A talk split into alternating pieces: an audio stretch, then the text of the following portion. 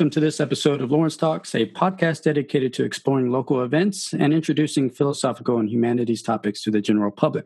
I am your host, David Tamez. Today, we continue our coverage of state and local elections. I would like to welcome Democratic candidate for District 3 of the Douglas County Commission, Karen Willey. Karen, thank you for joining me today. Thank you for having me. I'm glad to be here.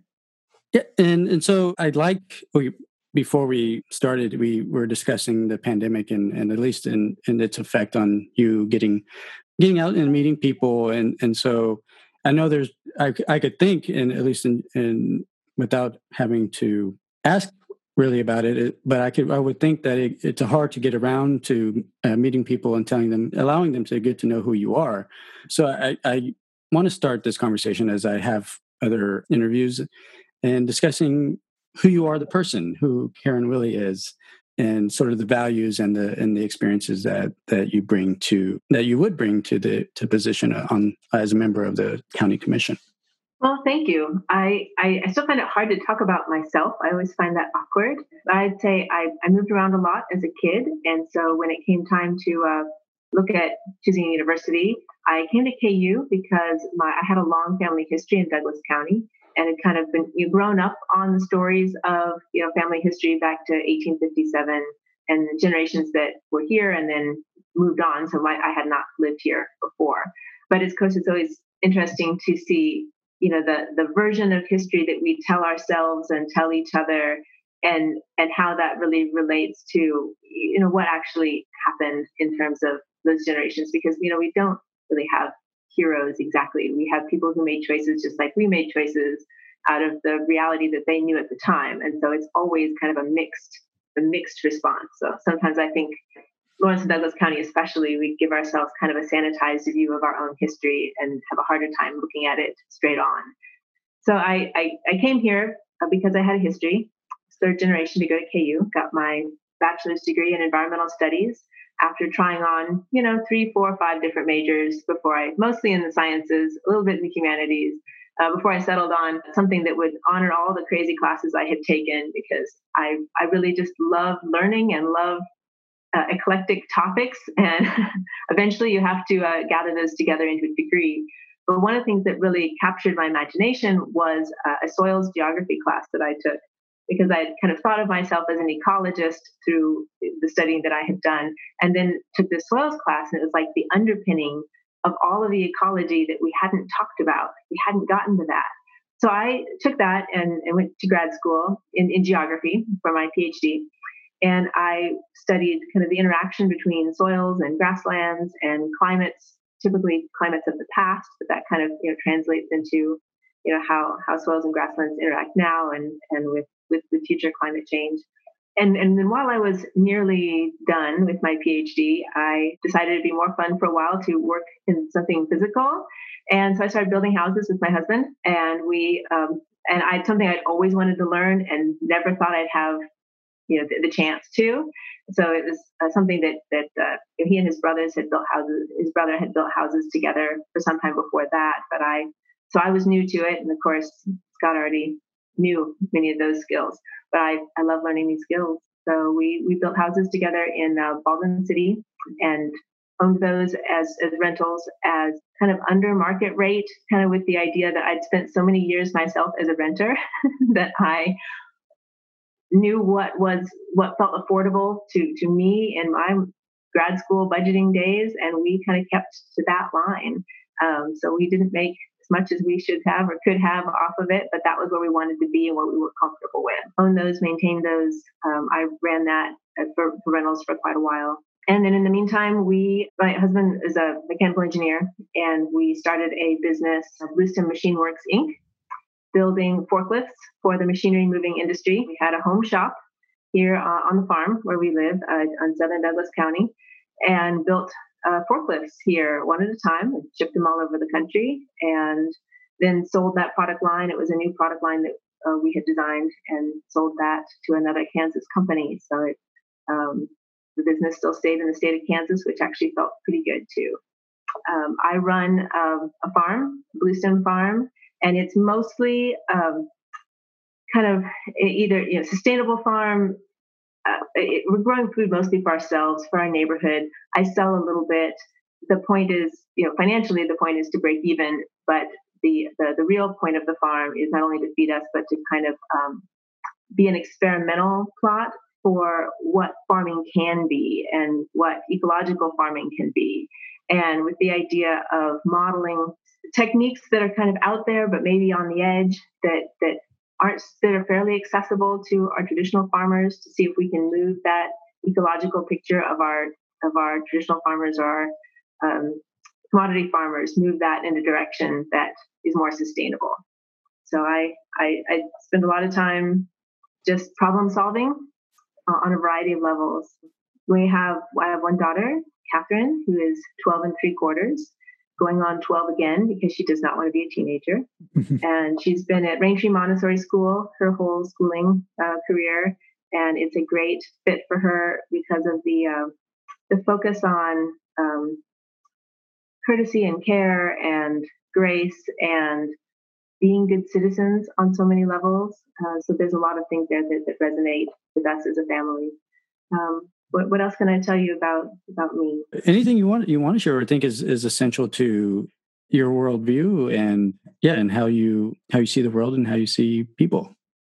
But if that's but if that's if that's if you think you've shared uh, shared that, I think you I think you have. I think we can get a sense of of the things that you that you value, and I, I want to get to the you brought up ecology and, and especially in, in the sense of farming I want to get to that as we as we discuss your platform a little bit more.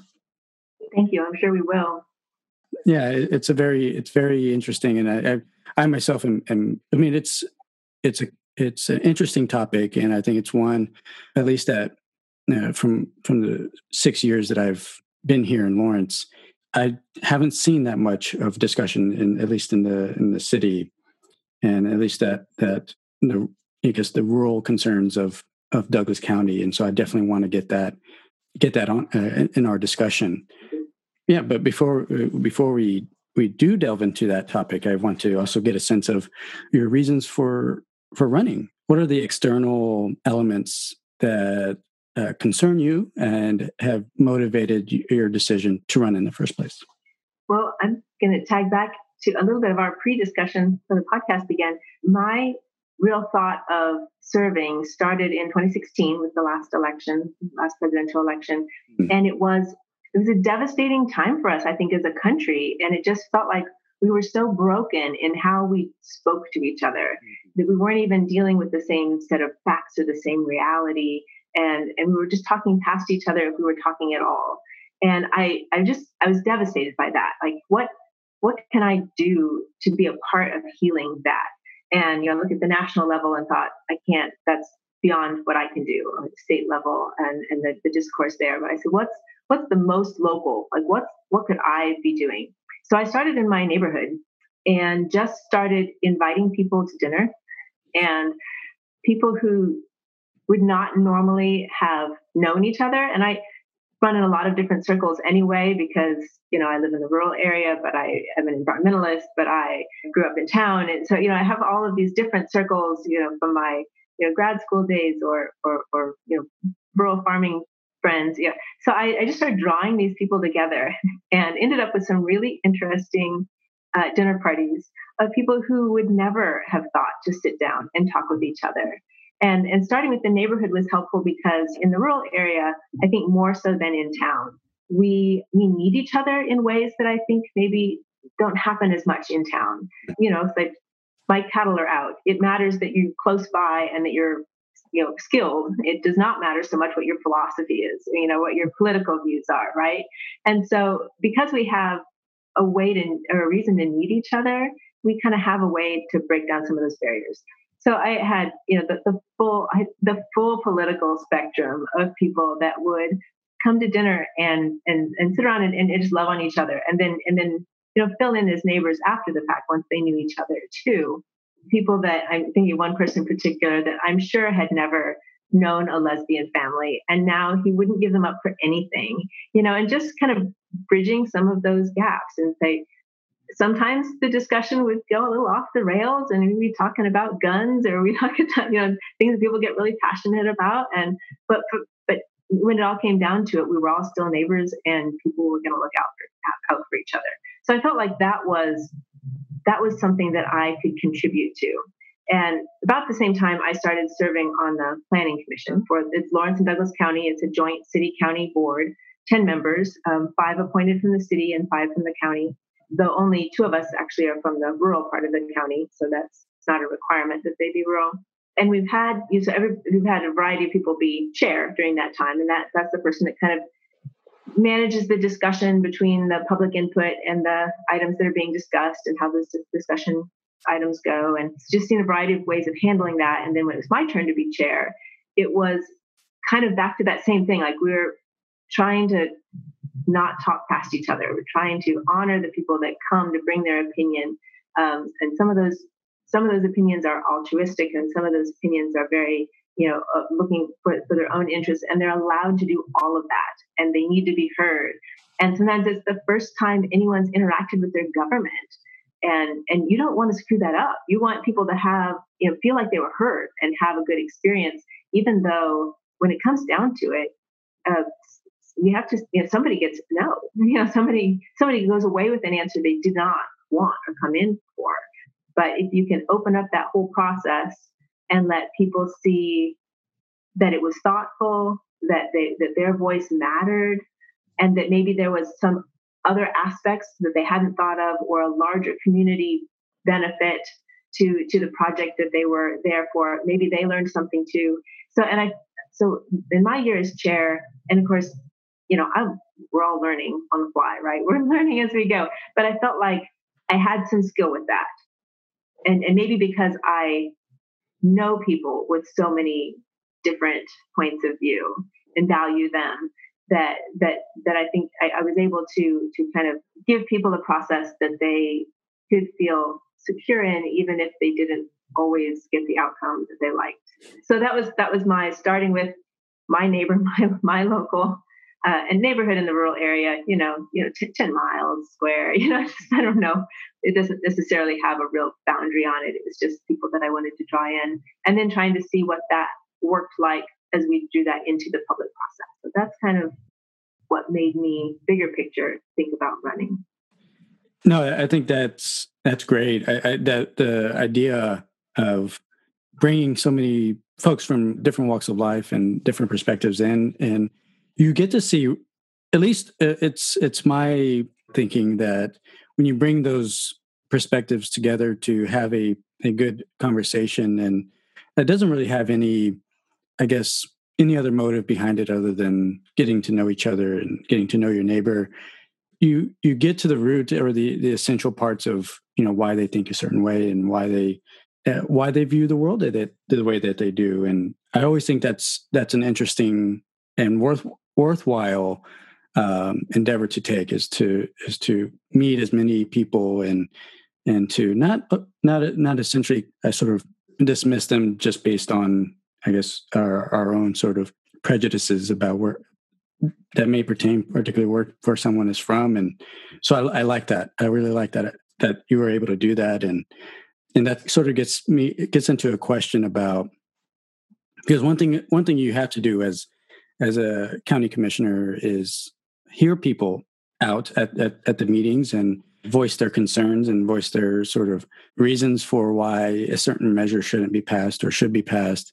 But it at least in some of the some of the conversations that I've noticed around town and and and in general to in response to how that whole process takes place at the at either the county meetings or the city commission meetings is that there seems to be some disconnect between how the city commission interacts with and has a dialogue with the community. How do you hope to sort of uh, address that concern? And because it seems like even in the space of the, of the meetings, meetings, there's this uh, limited ability on both parts to interact with one another. So how how do you how do you hope to address that as a, a as a commissioner? So I have my, my, my planning commission experience to go off of because we have similarly we have you know an agenda and, and a fairly regimented kind of way of hearing public comment and responding to public comment. And part of that's because you know, we, are going to be there four to six hours and way into the evening. And so, so part of it is, you know, as a chair, I'm afraid I, I, I kind of clung to that a little bit, like as a security, but, but also, but just explaining it, explaining it every time to make sure that people know that, um, this is this is when you'll get the response not at this time but at this time you know so people know what to expect or know where to go for another conversation or the right conversation. Because sometimes people will come to like county commission for something that's a city related item uh, or city commission for something that's county related item and it, it doesn't feel good to be told well we can't help with that. You need to say and here's who can and how you get a hold of them. I think the majority of the really important conversations have to happen outside of the meetings where you can have a real conversation. So i mean there's certainly there are things that need to be dealt with in the public process and in the public forum only as far as making decisions. But but hearing people that takes a lot of time and it takes time outside of the couple hours of a wednesday county commission meeting. It's sitting down for a cup of coffee and it's sharing stories. And and the beauty thing about beautiful thing about what i think of as storytelling is that there's no judgment in that. Somebody's story is somebody's story. Where they're coming from is important and is valuable and the way they see the world and they, what they've experienced as a person and and meeting them where they are for that and hearing that out. And we as a culture don't do that enough. We don't give people the chance to tell their stories. Uh, and i think that that's something that we could be more intentional about. I don't just mean on a government level i just mean on a community level of, of setting up times where we sit down shut up and hear from somebody that has a different story than we have and that we're not trying to write it for them as they're speaking or speak against them or anything so in, in terms of public engagement, that that within a, within the meeting, like a county commission meeting, and I'm going off of you know my own experience with, with planning because it's similar. It, it is pretty regimented because we have an agenda to get through. So the agenda items that are there, people can speak on that, and then we can deal with that item. But we also have like this open public comment time where people can speak you know, speak to that body, to the planning commission or county commission, city commission. They all do that. We all kind of got where we were trying to operate in a more similar fashion. But that's not really a time for response.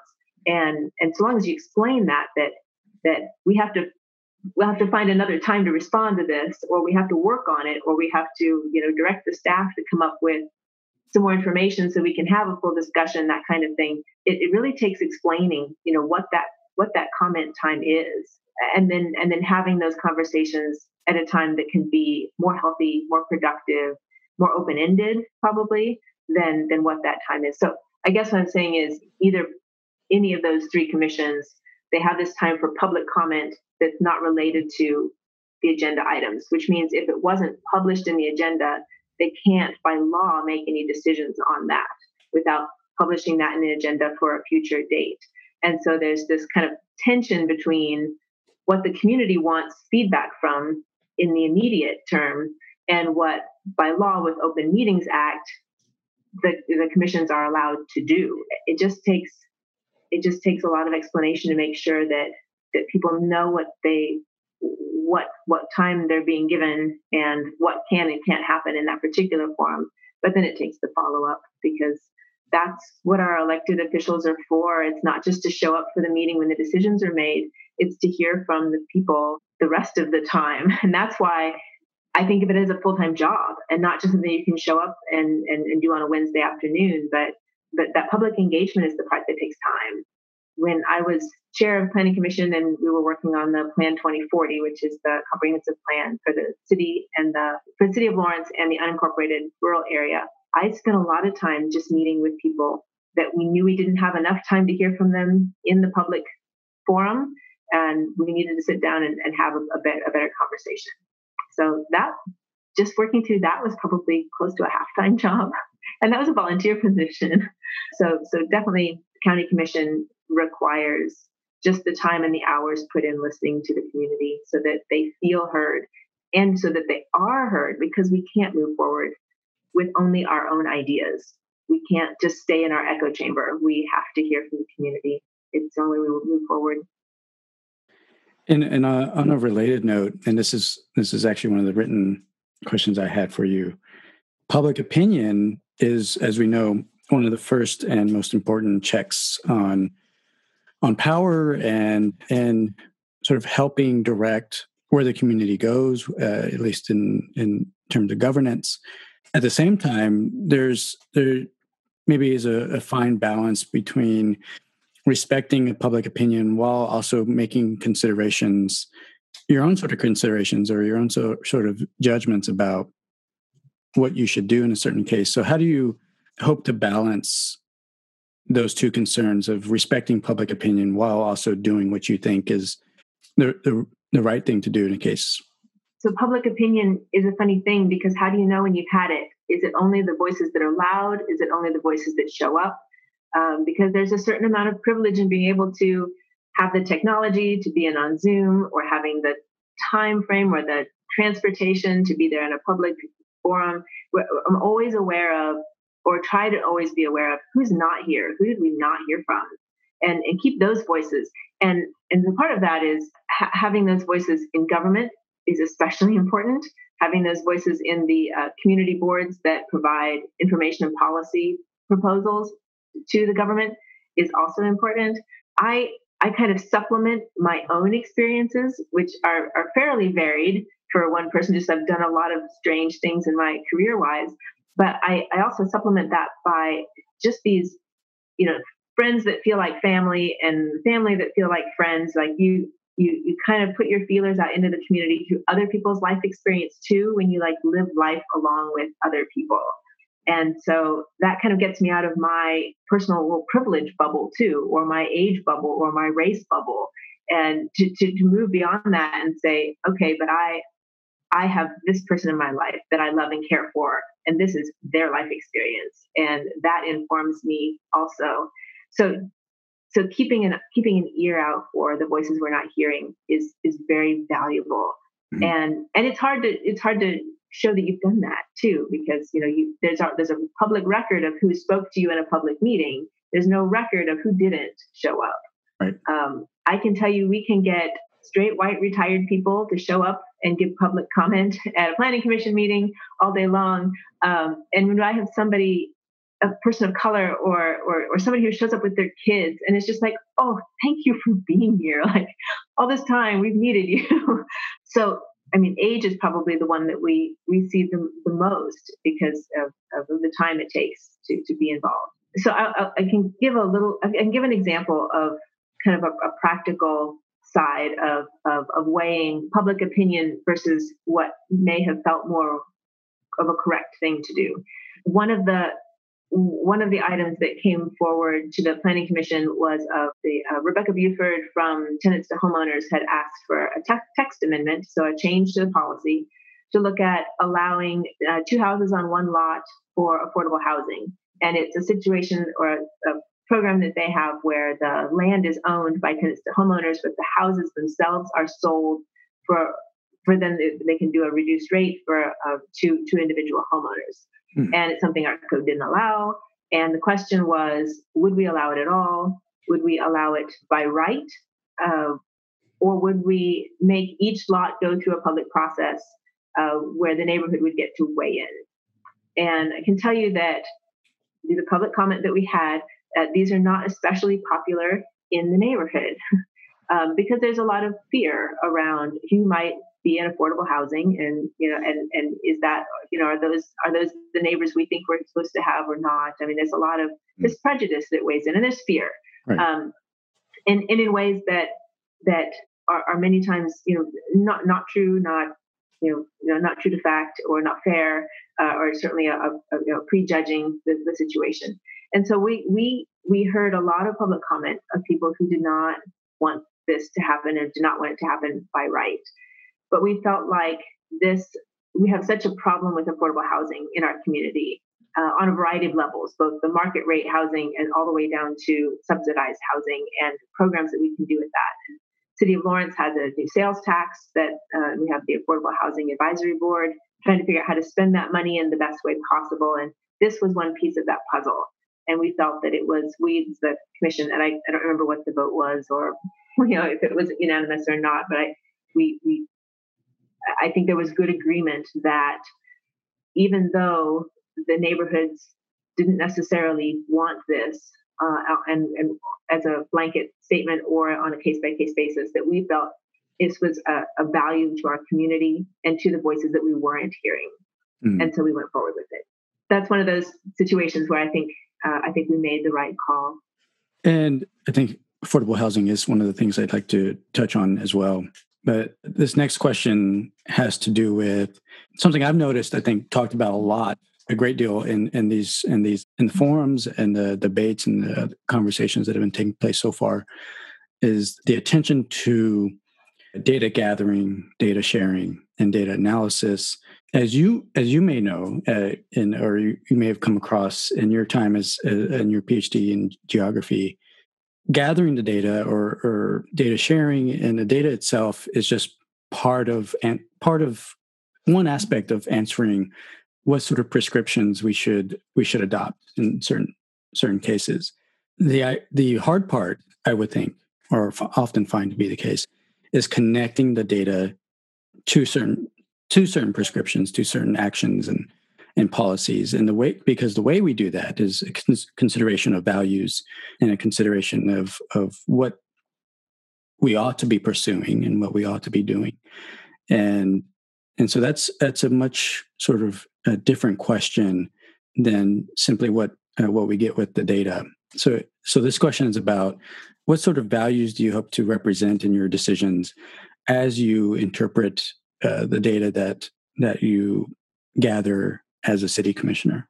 County commissioner. Uh, sorry, yeah, county. I'm not eligible to run in the city. You're right that I, I, I think like a scientist. I like to look at data. I like to crunch it in different ways and look at the statistics and, and ask questions from the data set, right? I like to see people do that well.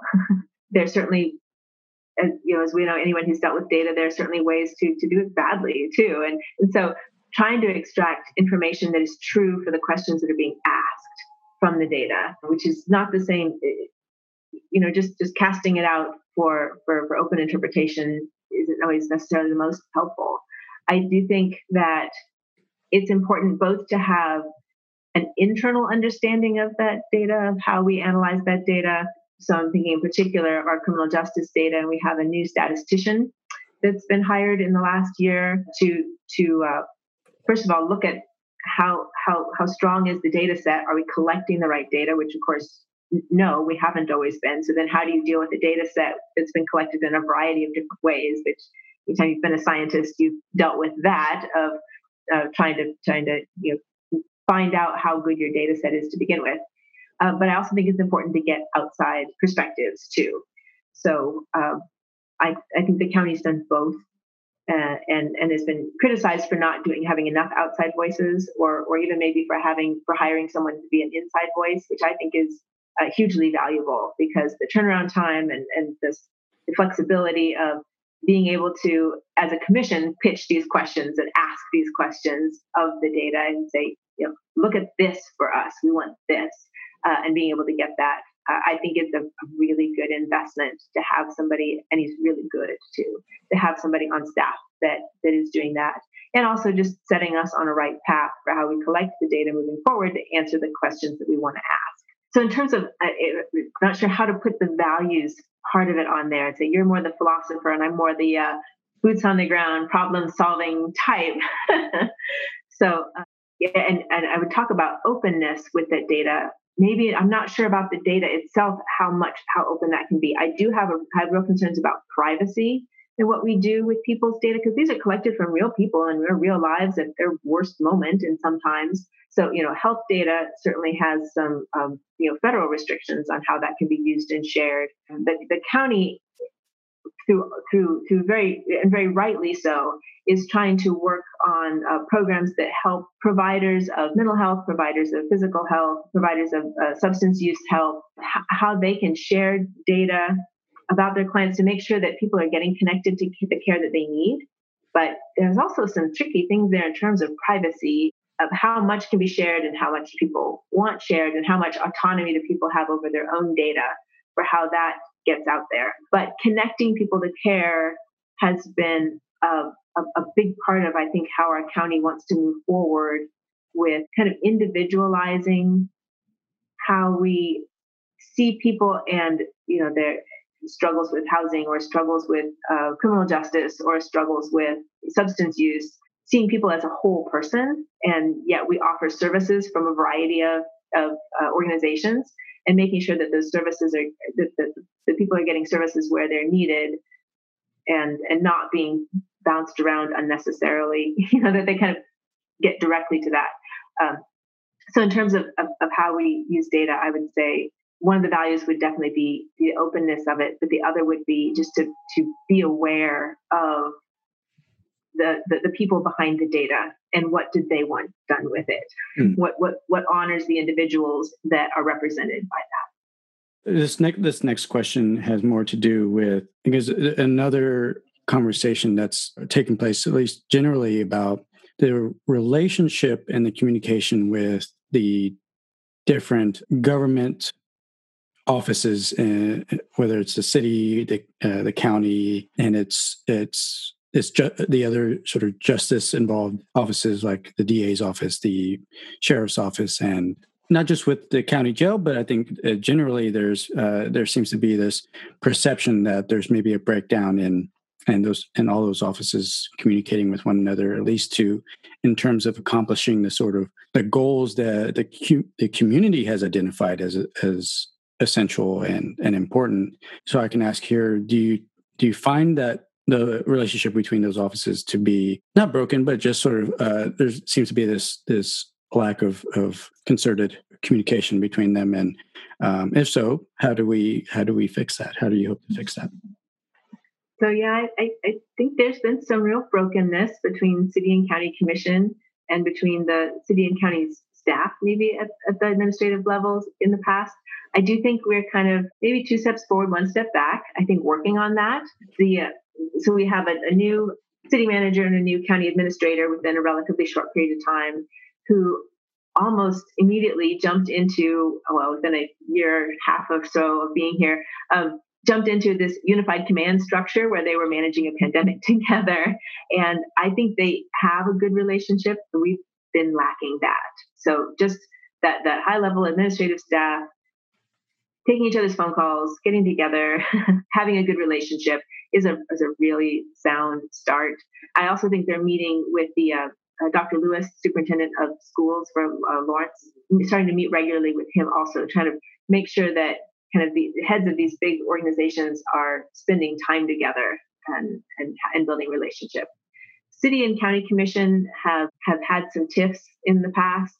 And part of that comes down to there are some you know, city of Lawrence is a pretty big entity within the county, Douglas County, and so it's kind of hard to know. You know, there's there's a lot of kind of power back and forth, uh, and and some of it comes down to the um, city county operating agreements. There are a variety of written documents about how they share funding for certain projects or responsibility for certain projects that are joint, and and some of them are big, like Lawrence Douglas County Fire Medical is a joint. So the the city the city runs the fire response for the city of Lawrence, and the county runs the ambulance response, medical response for the city of Lawrence and everywhere else in the county also.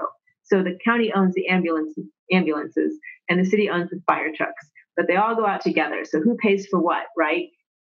And these agreements were written quite a while ago and haven't really been looked haven't been brought back to the table since because and they're so tense because and and that's going to be part of what I get to do on the county commission. Uh, that's my my plan between November and January is to sit down and read through these things and then start having meetings with with people because they've tried to bring them to the table and it's been incredibly frustrating for both sides. And the county's not going to win all of them. The county's not going to lose all of them.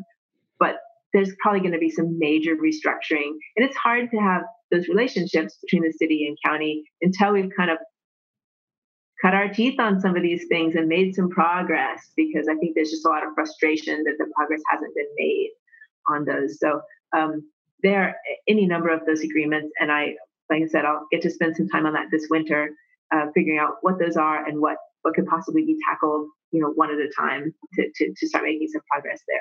I think in terms of the, the community, that there isn't a lot of understanding about who does what because in, the city of Lawrence, it feels like they have two governments. Well, they, they kind of do. They have two governments here. So they have you know, the city commission and they have this county commission, and they're not sure who does what or where they overlap. And so I think there gets to be frustration amongst uh, citizens who, you know, if they they're told no, no, we don't do that. That's the other commission. I think that's a very frustrating answer to get. So there has to be probably some outreach and education about what each body does. You had talked also about not just city county, but within these other county elected officials, and you mentioned specifically around uh, criminal justice partners. Mm. Um, so we, so they gather as the Criminal Justice Coordinating Council, and it's a member of the City Commission, County Commission, uh, the DA, the sheriff, and and the and Lawrence Police Department, KU Safety, Baldwin, and Eudora Police Chiefs also. So it's uh, and and other players there. So we have and members of the community too that are you know members on that board to bring uh, other perspectives, and that's been going on for about four years and did not exist before. So people that were working on the different aspects of our criminal justice system really had no formal communication with each other before that. And that's I mean, that kind of floors me that that that this was a new idea. and and there, there are only two in the state of Kansas. We have one and Johnson County has one. Wow. And it's really spent the last four years, I think, kind of building that relationship. And so they're only just now, I think, getting to a part where a point where they can start having the more difficult conversations and the places where the, the next step of work on, on criminal justice might overlap between more than one office.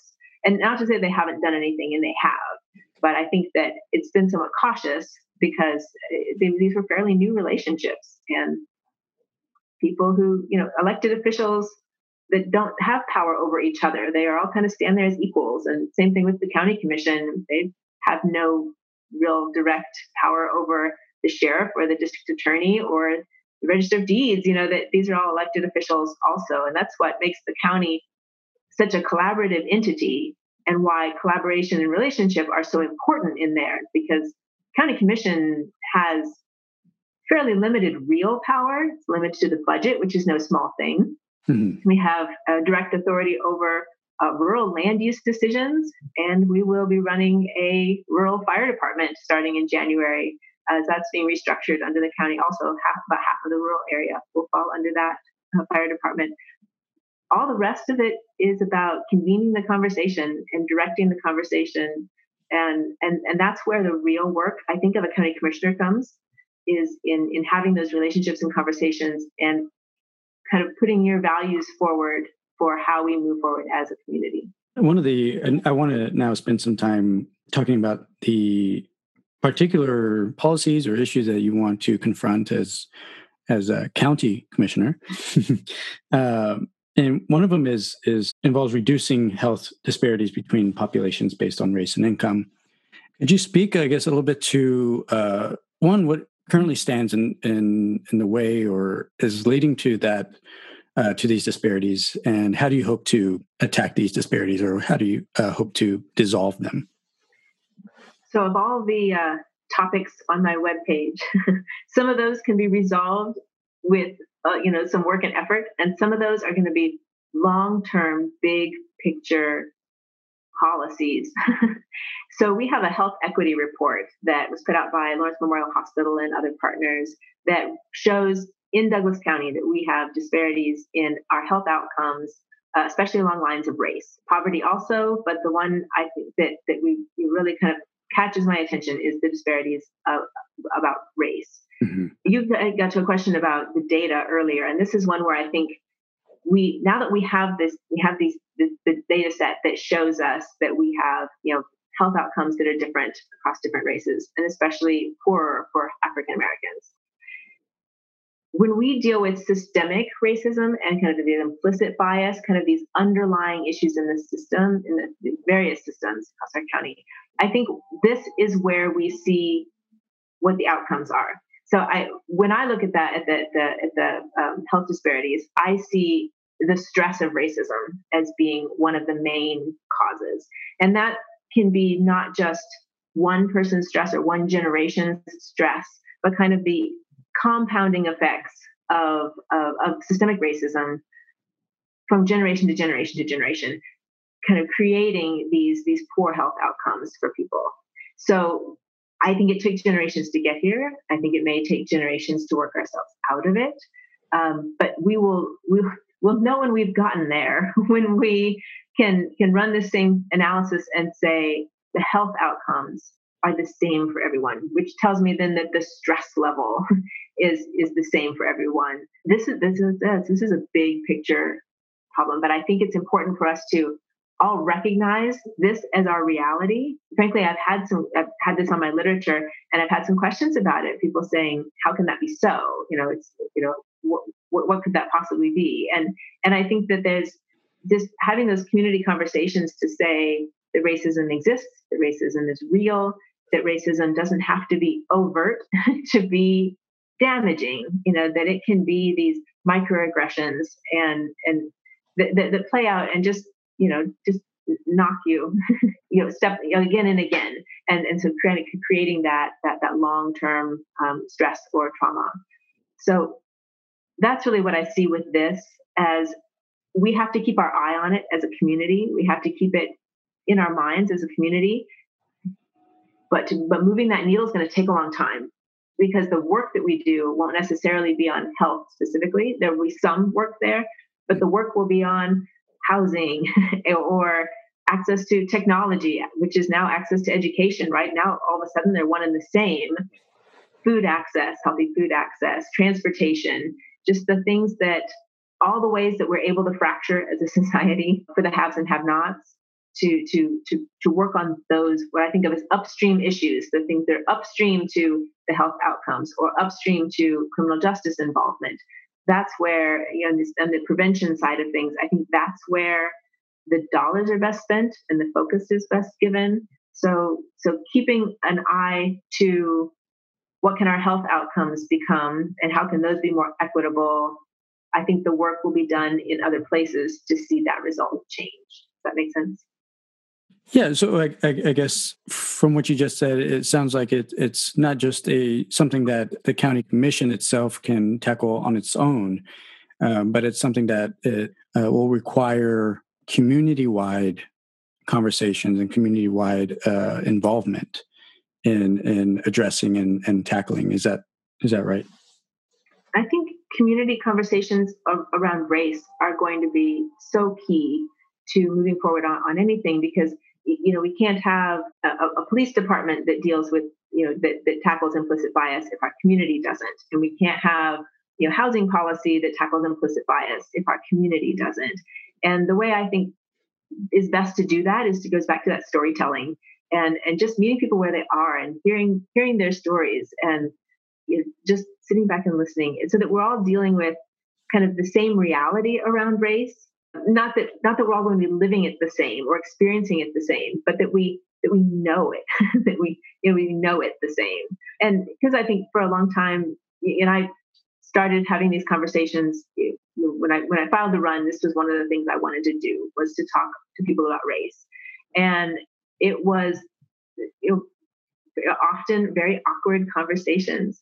And now I find that people are more open. So we've had this kind of community awakening and we have to use this moment right? That uh, people for, for a time are, are, are willing to maybe look at that when i'm thinking white people in particular. So white people who didn't want to talk about race before are now starting to see that oh this was all going on and i just wasn't paying attention. You know they're they're, they're starting to, to be willing to have have that part of conversation. And it's a moment that we have to capture and keep that momentum and keep those conversations and not have people feel like, okay, well, we're, we're done with that. You know, I, I, I figured it out. Um, but, but, but to really just keep, keep on a learning trajectory. And there's a lot of, I think, shame that comes with realizing how much privilege we've enjoyed. but we also can't people aren't don't stay in a creative space when they're when they're in a, in a place of shame so we have to acknowledge that acknowledge privilege and then also move on with grace and kind of keep keep those conversations uh, going. I'm not sure where we started with that conversation, but no, no, that's that's good. No, it, I, I think I think you're right in the in the sense that it tackling racial disparities and and income disparities. I, well, they're they're very well connected, and it's going to take a holistic and long view sort of uh, response and and at least now that it's on on the conscious minds of everyone in the community hopefully so one of the issues i found uh, in in these conversations about about race and and tackling these disparities is that for some reason or another we stop talking about them. And and hopefully we can one i guess one thing that we could do to to address these disparities is to always have them on our minds and, and talking about them and making sure that they don't lose that we don't lose sight of or uh, and consciousness of one that that there are these disparities and two that conversations need to be ongoing.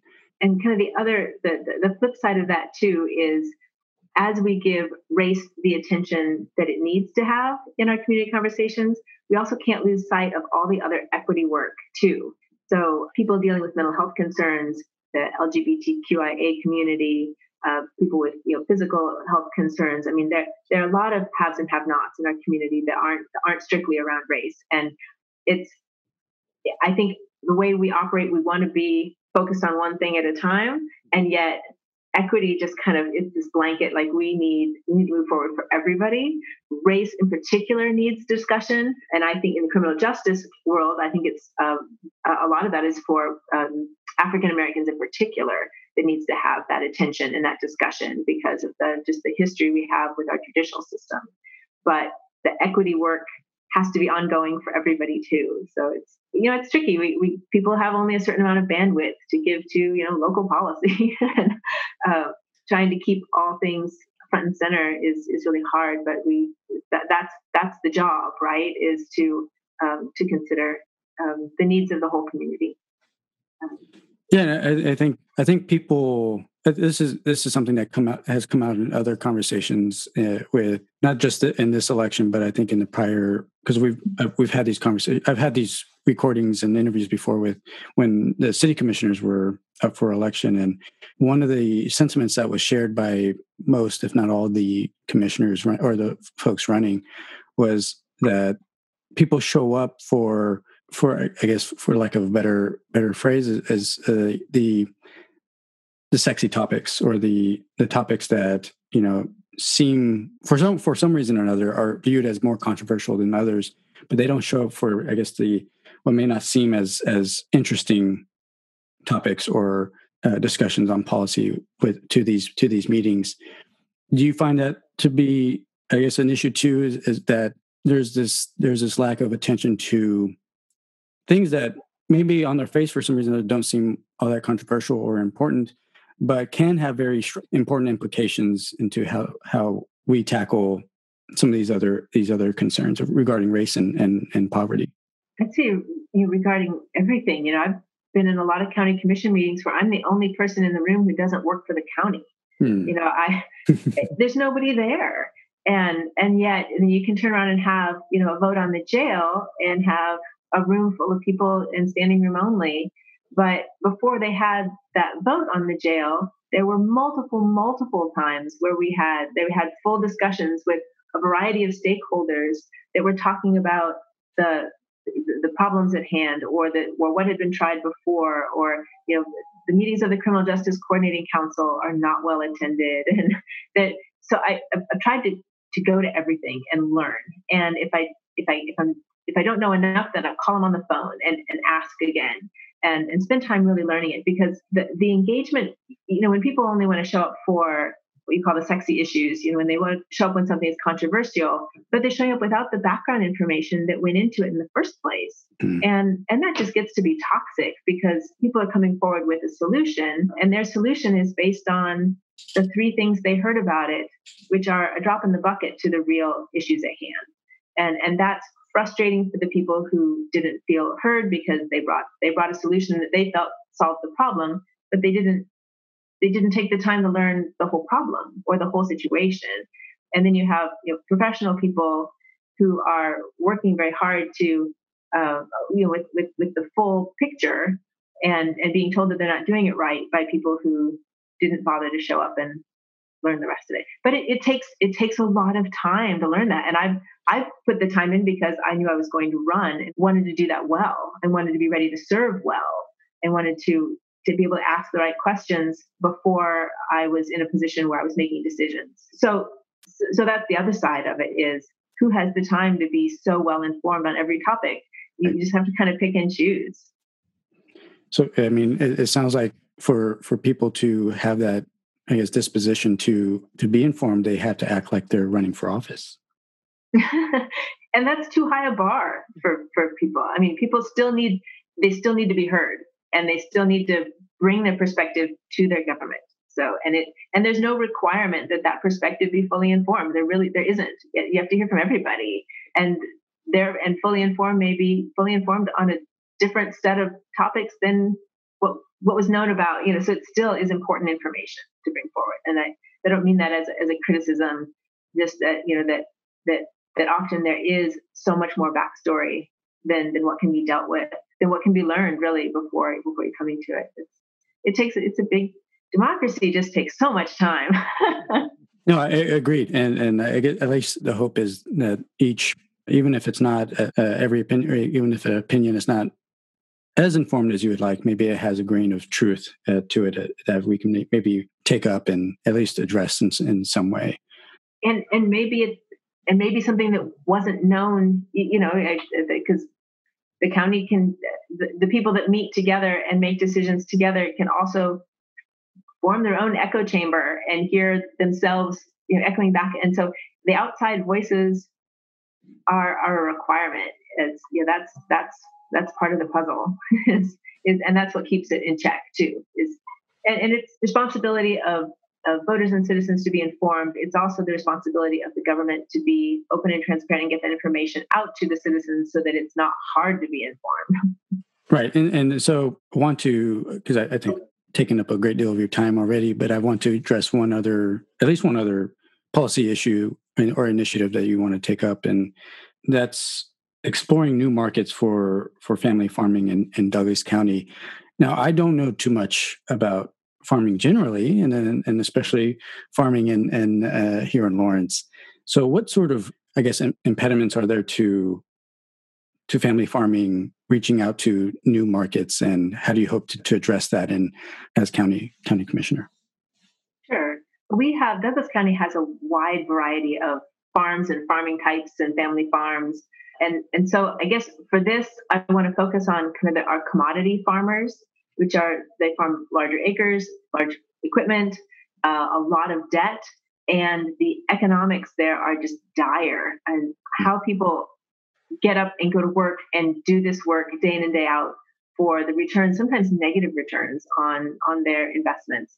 It's it's it's incredible the the the character and the fortitude of people that, that do this work. Um, so those are the farmers I want to talk about here for the moment. And so mostly in Douglas County, it's corn and soybeans are the commodity crops. Occasionally wheat, a few others, but but for the most part, corn and soybeans kind of rule the day. And so the markets for those are commodity markets only.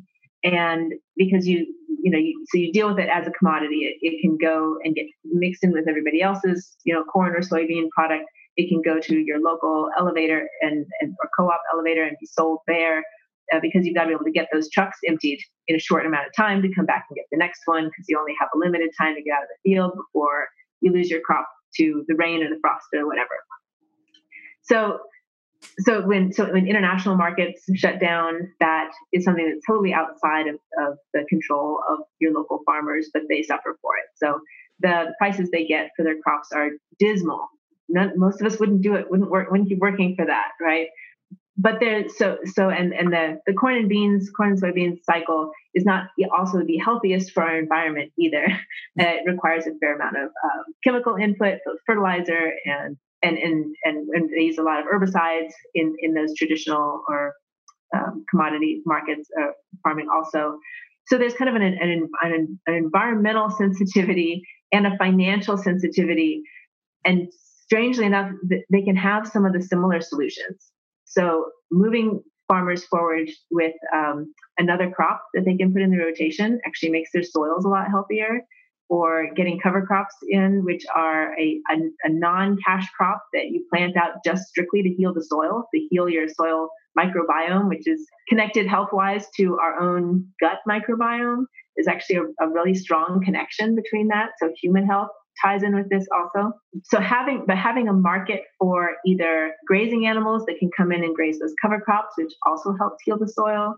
And by healing the soil, you're making it so that ecology is doing more of the work than chemistry, right? So you don't have to pay to put chemistry down. You can instead you can uh, put inputs in that, that support the the ecology of the soil, and that will give you much of the same boost and more, and and build soil carbon. So we can actually take carbon out of the air, store it in our soils, better for climate change, mm-hmm. also much more resilient for our soils, for our farmers, for, for their bottom line, for their economic feasibility. There's just there's a win-win-win to be had there, but they, but there's some kind of technical hurdles to get over for our farmers to change from one paradigm of farming to another paradigm of farming. Okay. And there are ways that the county can be supportive of that to you know, help get that education out there. And we have organizations that, that do help with that, and they they need some more you know uh, county support to move forward with that. But even offering another not quite commodity crop, something a little more specialty crop that Douglas County could produce would help our soil health tremendously. But they're just we, we have to have an outlet for it. You have to have some place to take it at the end of harvest that's close by. So I don't see that the county is going to, you know, run any kind of business like that, but could certainly be supportive of either a private business or a co-op business or an existing business that would be willing to expand to take another crop like sunflowers, sunflower seeds, you know, for sunflower oil or canola or something like that, because it actually breaks a lot of the disease cycles to have another crop in the rotation, then that otherwise you'd have to use chemicals then to to disrupt that pest cycle. So they're just they're ways to use ecology that make our farms more resilient, make our farms more profitable, work us forward in in terms of sequestering carbon to do our part. Climate change. There's just a lot of acres out here in Douglas County that could be working in in our favor. And, and it just it needs some support. It needs a champion at the county commission to make that happen. Have you have you spoken to other other farmers for their input on I guess bringing these sort of changes to to their farms and and if mm-hmm. so what what have their responses been? So I talk about this a lot and I go to a lot of farm conferences and sometimes you have to go outside of your neighborhood to be, you know, well heard with some of these things. And because I am a, a woman in farming, which is also still fairly rare, hmm. people don't expect me to be a normal farmer. They don't expect me to make normal decisions. So they already you, you know they've kind of worked past that right they they know i'm going to do things differently and they've been fairly accepting of me even so because i am a city girl who had no previous knowledge about farming. I came to this as an ecologist, and and soil ecology is what I wanted to do with the farming. Like raising food was like it was a close second, right? But I, I was I was uh, working on on my farm ecology, and so so I was already an, an odd duck when I came here. But I have some really great relationships with my local farmers because I knew things that they didn't know, and they knew a lot that I didn't know. So I started for the first few years just tagging along, like, hey, I'll come do chores with you if you just talk to me about what you're doing and why. And so building the relationship first before I ever said, do you ever think about trying it this way? you know, because I was coming from book learning and they were coming from, you know, a, a, a knowledge base of, of practicality. And that's a pretty strong relationship, really, if you can have both. So, um, so I've, I've, we've come a long ways. Some of my neighbors and I, it's still it's a tough sell because the, the, because there's so little money in farming. So we have to be able to make some of these changes profitable sooner. They're profitable in the long run. Um, and I go to conferences um, all around the state and elsewhere that that have people that are doing this and, and making really and making good money with it. And they say it's it's fun again. You know, it's more fun to work with nature than it is to work against nature. It's more satisfying. I find better luck talking to not the young farmers, but the 50 or 60 year old farmers who have maybe lost their dads. And so there isn't that generational pressure.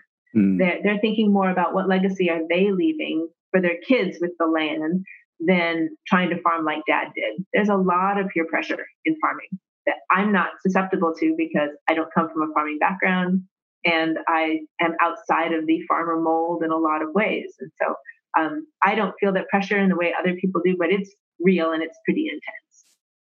There, there's a there's a lot there that is really interesting to me because there's you mentioned the connection between what I guess in, in philosophy we call theoretical reasoning and and practical reasoning, and and how I guess eh, over the over I guess over the years of the progression of our individual fields, there's been this disconnect between both of them, connecting the, our theories our theories to actual practical uh, application and the fact that you've been able to do that at, at least in, to some degree is is very cool, mm-hmm. very very interesting to me at least. But I we can have that conversation on it because yeah, it, it's it is an interesting uh, topic. But one thing I, I, do want to one of the last few things I want to discuss with you is I guess what sort of metric do you would you like to set for yourself at least in terms of uh, what you think is fair or fair or what you would want others uh, when it comes to the end of your term for you to be elected in evaluating your time your time in office? What sort of things do they would you find uh, you would want people to judge you by?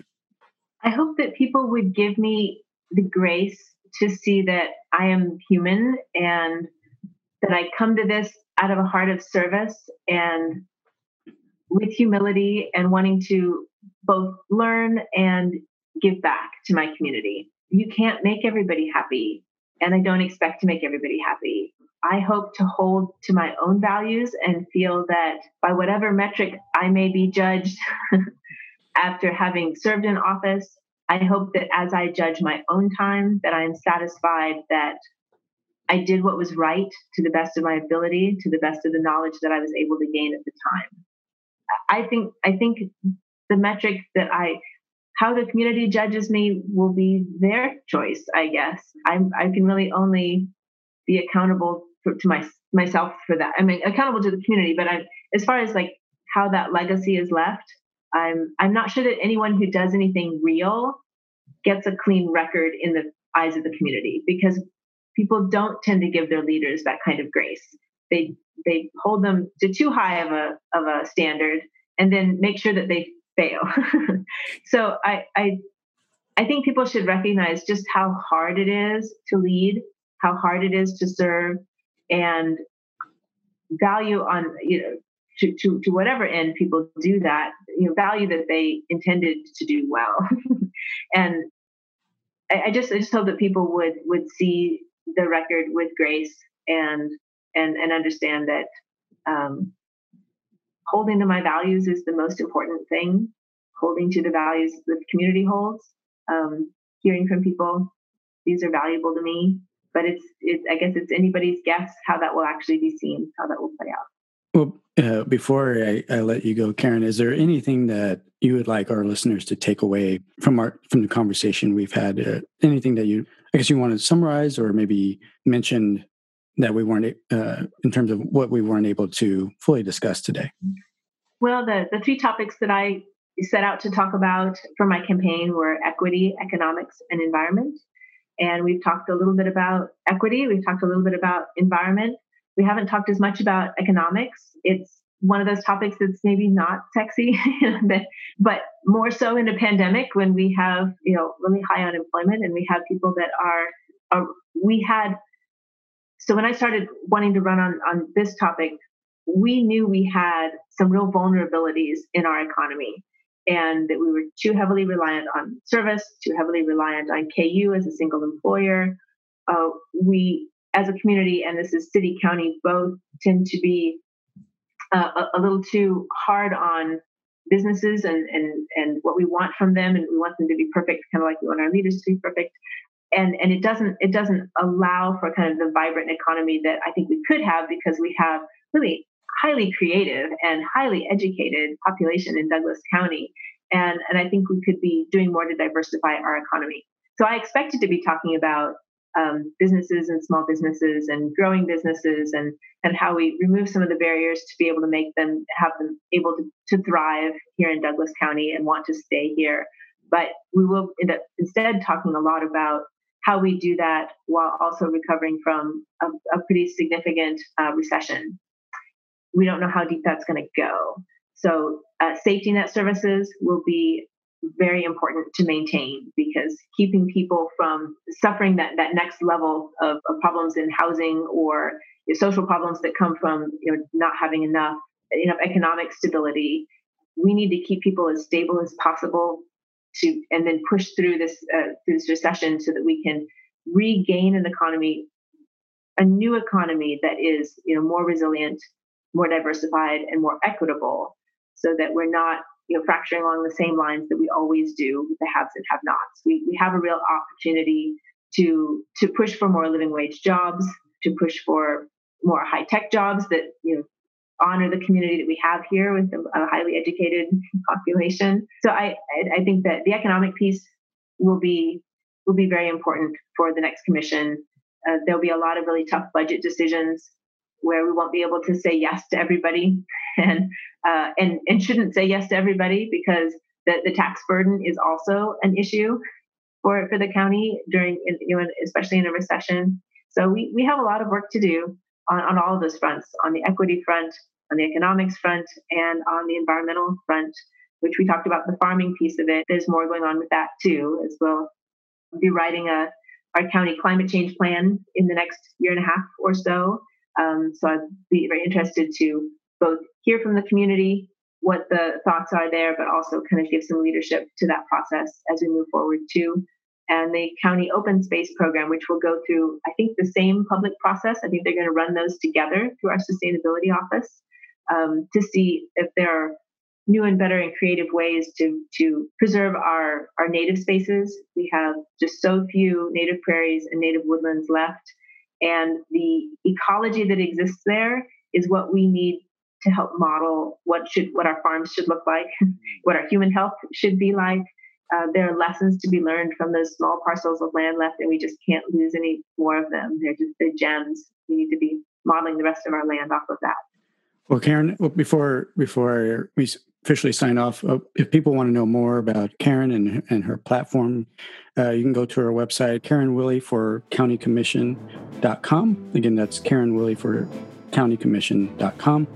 With that, Karen, I, I, really want to thank you for joining me in this conversation today and, and discussing the components of, of your, your platform and how you hope to approach your role as, as county commissioner. Thank you, David. I've appreciated it too. And uh, thank you all for joining us, and we'll see you next time on the next episode of Lawrence Talks.